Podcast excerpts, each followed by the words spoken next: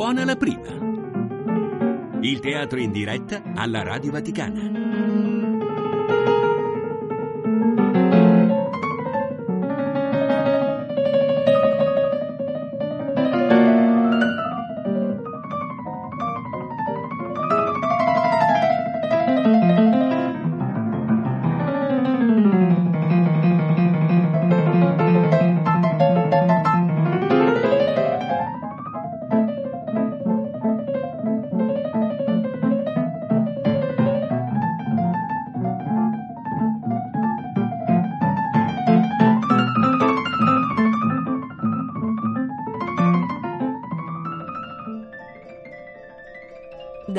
Le novelle di Giovanni Verga, Gaetano Lizio legge Fantasticheria.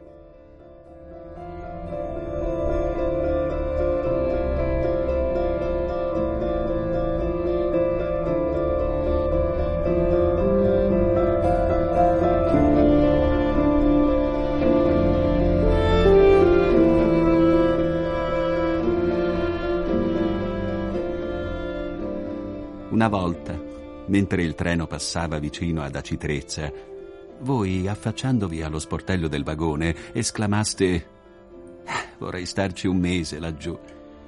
Noi vi ritornammo e vi passammo non un mese, ma 48 ore. I terrazzani che spalancavano gli occhi vedendo i vostri grossi bauli avranno creduto che ci sareste rimasta un paio d'anni. La mattina del terzo giorno, stanca di vedere eternamente del verde e dell'azzurro e di contare i carri che passavano per via, eravate alla stazione e gingillandovi impaziente con la catenella della vostra boccettina da odore, allungavate il collo per scorgere un convoglio che non spuntava mai. In quelle 48 ore facemmo tutto ciò che si può fare ad Acitrezza. Passeggiammo nella polvere della strada e ci arrampicammo sugli scogli. Col pretesto di imparare a remare vi faceste sotto il guanto delle bollicine che rubavano i baci. Passammo sul mare una notte romanticissima, gettando le reti, tanto per far qualche cosa che ai barcaiuoli potesse parer meritevole di buscarsi dei reumatismi. E l'alba ci sorprese in cima al fariglione, un'alba modesta e pallida che ho ancora dinanzi agli occhi, striata di larghi riflessi violetti, sul mare di un verde cupo, raccolta come una carezza su quel gruppetto di casucce che dormivano quasi raggomitolate sulla riva, mentre in cima allo scoglio, sul cielo trasparente e limpido, si stampava, nitta, la vostra figurina, con le linee sapienti che vi metteva la vostra sarta e il profilo fine ed elegante che ci mettevate voi. Avevate un vestitino grigio che sembrava fatto apposta per intonare coi colori dell'alba, un bel quadretto davvero, e si indovinava che lo sapeste anche voi dal modo in cui vi modellaste nel vostro scialletto e sorrideste coi grandi occhioni sbarrati e stanchi a quello strano spettacolo e a quell'altra stranezza di trovarvici anche voi presente. Che cosa avveniva nella vostra testolina allora, di faccia al sole nascente? Gli domandaste forse in qual altro emisfero vi avrebbe ritrovata fra un mese? Diceste soltanto ingenuamente non capisco come si possa vivere qui tutta la vita. Eppure, vedete, la cosa è più facile che non sembri. Basta non possedere centomila lire di entrata, prima di tutto, e in compenso patire un po' di tutti gli stenti fra quegli scogli giganteschi, incastonati nell'azzurro che vi facevano batter le mani per ammirazione. Eh, così poco basta, perché quei poveri diavoli che ci aspettavano sonnecchiando nella barca trovino fra quelle loro casipole sgangherate e pittoresche, che viste da lontano sembravano avessero il mal di mare anch'esse, tutto ciò che vi affannate a cercare a Parigi, a Nizza e a Napoli. È una cosa singolare, ma forse non è male che sia così per voi e per tutti gli altri come voi. Quel mucchio di casipole è abitato da pescatori, gente di mare, dicono essi, come altri direbbe gente di toga, i quali hanno la pelle più dura del pane che mangiano quando ne mangiano, già che il mare non è sempre gentile, come allora che baciava i vostri guanti. Nelle sue giornate nere in cui brontola e sbuffa bisogna contentarsi di stare a guardarlo dalla riva, con le mani in mano, o sdraiati bocconi, il che è meglio per chi non ha desinato.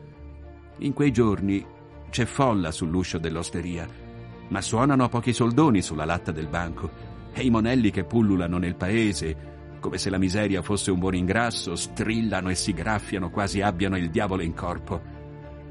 Di tanto in tanto il tifo, il colera, la malannata, la burrasca vengono a dare una buona spazzata in quel brulicame che davvero si crederebbe non dovesse desiderar di meglio che essere spazzato e scomparire. Eppure ripullula sempre nello stesso luogo. Non so dirvi come né perché. Vi siete mai trovata, dopo una pioggia di autunno, a sbaragliare un esercito di formiche, tracciando sbadatamente il nome del vostro ultimo ballerino sulla sabbia del viale? Eh, qualcuna di quelle povere bestioline sarà rimasta attaccata alla ghiera del vostro ombrellino, torcendosi di spasimo, ma tutte le altre, dopo cinque minuti di panico e di via vai, saranno tornate ad aggrapparsi disperatamente al loro monticello bruno.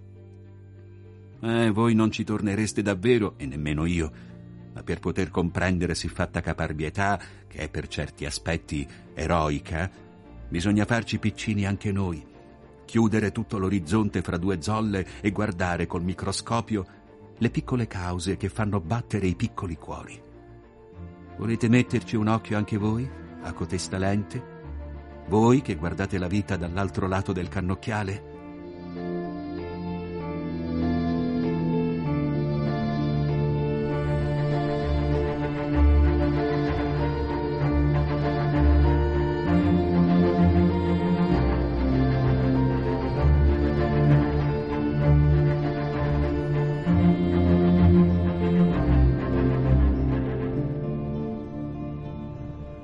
Spettacolo vi parrà strano e perciò forse vi divertirà.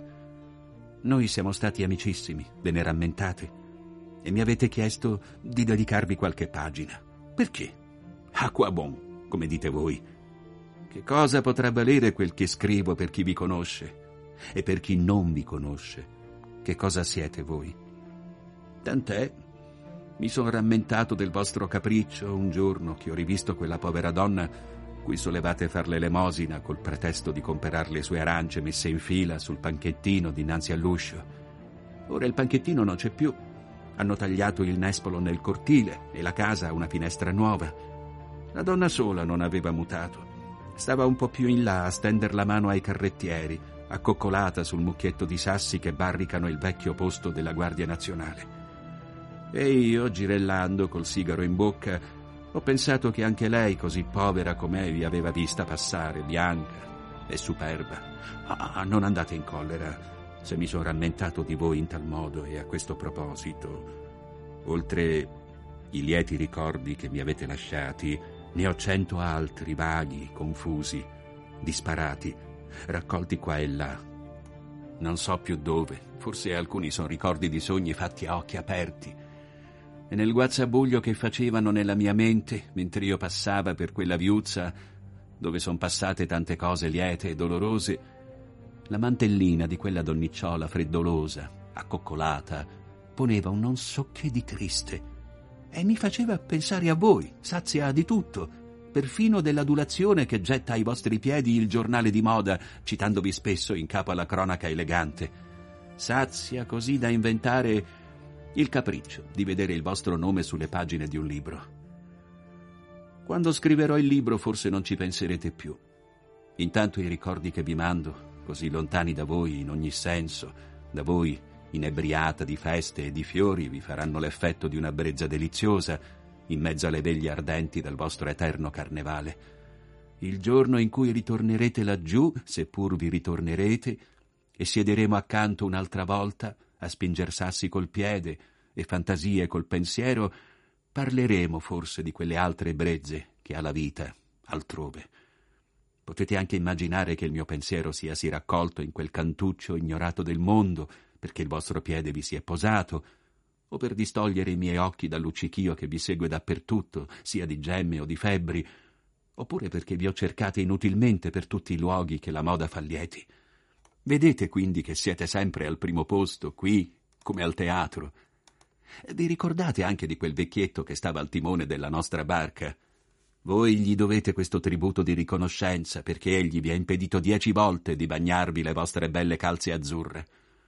Ora è morto laggiù, all'ospedale della città, il povero diavolo, in una gran corsia tutta bianca, fra dei lenzuoli bianchi, masticando del pane bianco, servito dalle bianche mani delle suore di carità, le quali non avevano altro difetto che di non saper capire i meschini guai che il poveretto biascicava nel suo dialetto semibarbaro.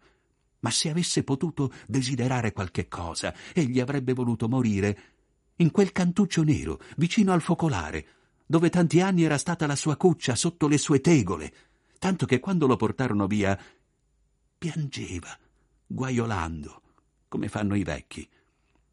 Egli era vissuto sempre fra quei quattro sassi, e di faccia a quel mare bello e traditore, col quale dové lottare ogni giorno per trarre da esso tanto da campare la vita e non lasciargli le ossa.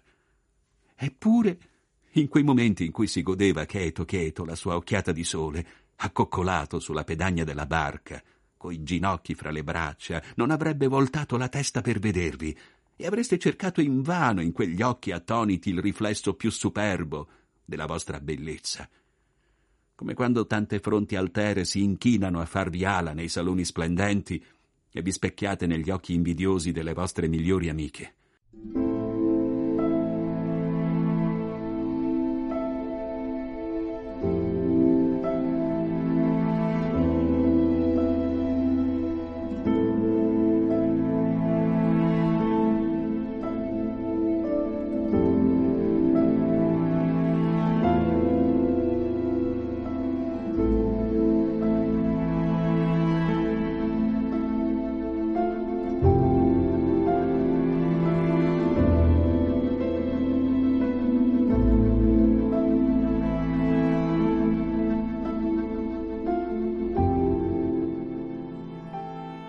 Vita è ricca, come vedete, nella sua inesauribile varietà, e voi potete godervi senza scrupoli quella parte di ricchezza che è toccata a voi a modo vostro.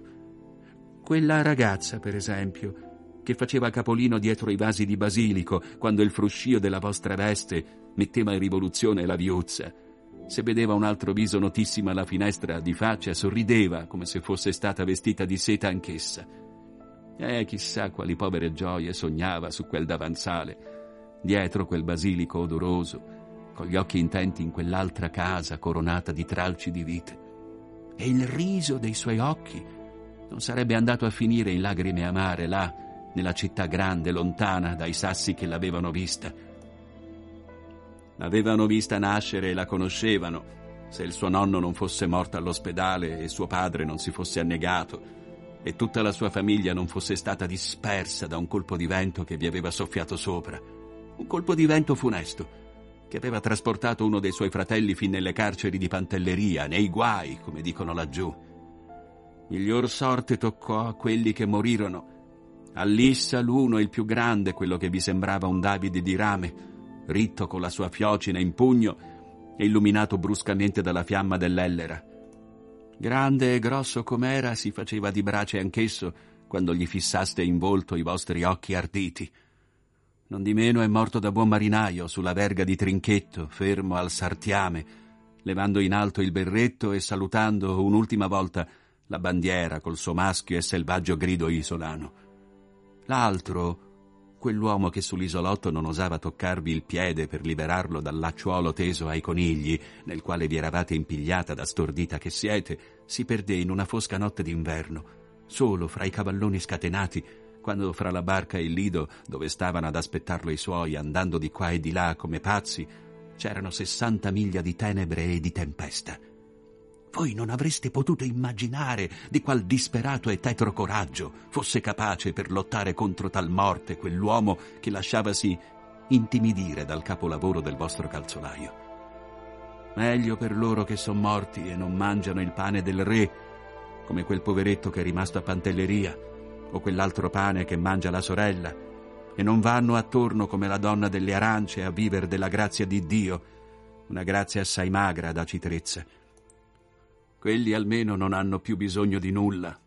Lo disse anche il ragazzo dello stessa l'ultima volta che andò all'ospedale per chieder del vecchio e portargli di nascosto di quelle chiocciole stufate che son così buone a succiare per chi non ha più denti, e trovò il letto vuoto, con le coperte belle e distese, sicché sgattaiolando nella corte andò a piantarsi dinanzi a una porta tutta a brandelli di cartacce, sbirciando dal buco della chiave una gran sala vuota, sonora, fredda anche d'estate, e l'estremità di una lunga tavola di marmo su cui era buttato un lenzuolo greve e rigido.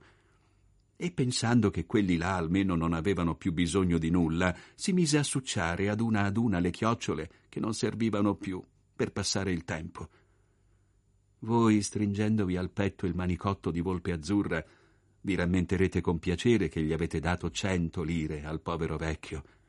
Ora rimangono quei monellucci che vi scortavano come sciacalli e assediavano le arance, rimangono a ronzare attorno alla mendica, a brancicarle le vesti come se ci avesse sotto del pane, a raccattar torsi di cavolo, bucce d'arance e mozziconi di sigari, tutte quelle cose che si lasciano cadere per via, ma che pure devono avere ancora qualche valore, poiché c'è della povera gente che ci campa su.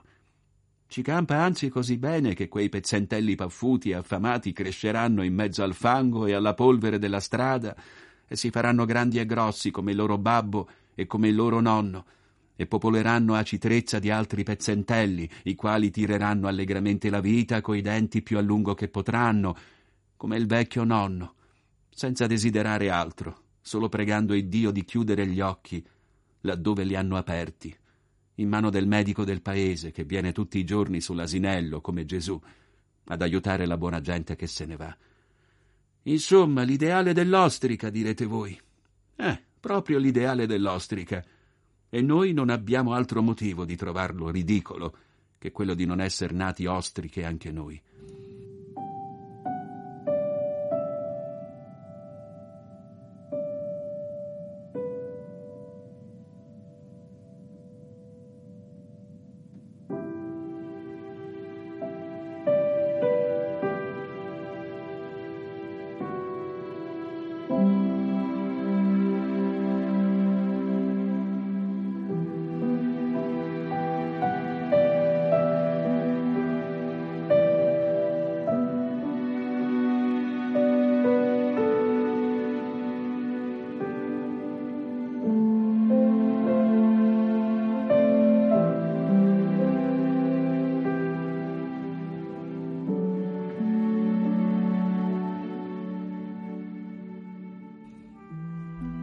Peraltro, il tenace attaccamento di quella povera gente allo scoglio, sul quale la fortuna li ha lasciati cadere, mentre seminava principi di qua e duchesse di là, questa rassegnazione coraggiosa a una vita di stenti, questa religione della famiglia che si riverbera sul mestiere, sulla casa e sui sassi che la circondano, mi sembrano, forse per quarto d'ora, cose serissime e rispettabilissime anch'esse.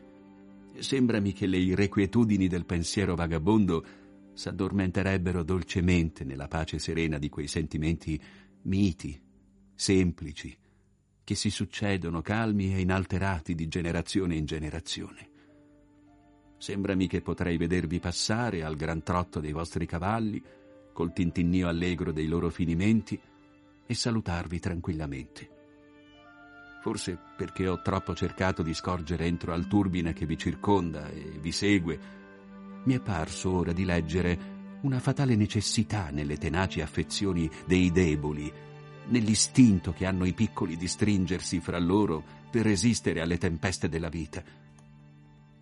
E ho cercato di decifrare il dramma modesto e ignoto che deve aver sgominati gli attori plebei che conoscemmo insieme un dramma che qualche volta forse vi racconterò e di cui parmi tutto il nodo debba consistere in ciò, che allorquando uno di quei piccoli, o più debole, o più incauto, o più egoista degli altri, volle staccarsi dai suoi per vaghezza dell'ignoto, o per brama di meglio, o per curiosità di conoscere il mondo, il mondo, da pesce vorace che egli è, se lo ingoiò e i suoi più prossimi con lui e sotto questo aspetto vedrete che il dramma non manca di interesse.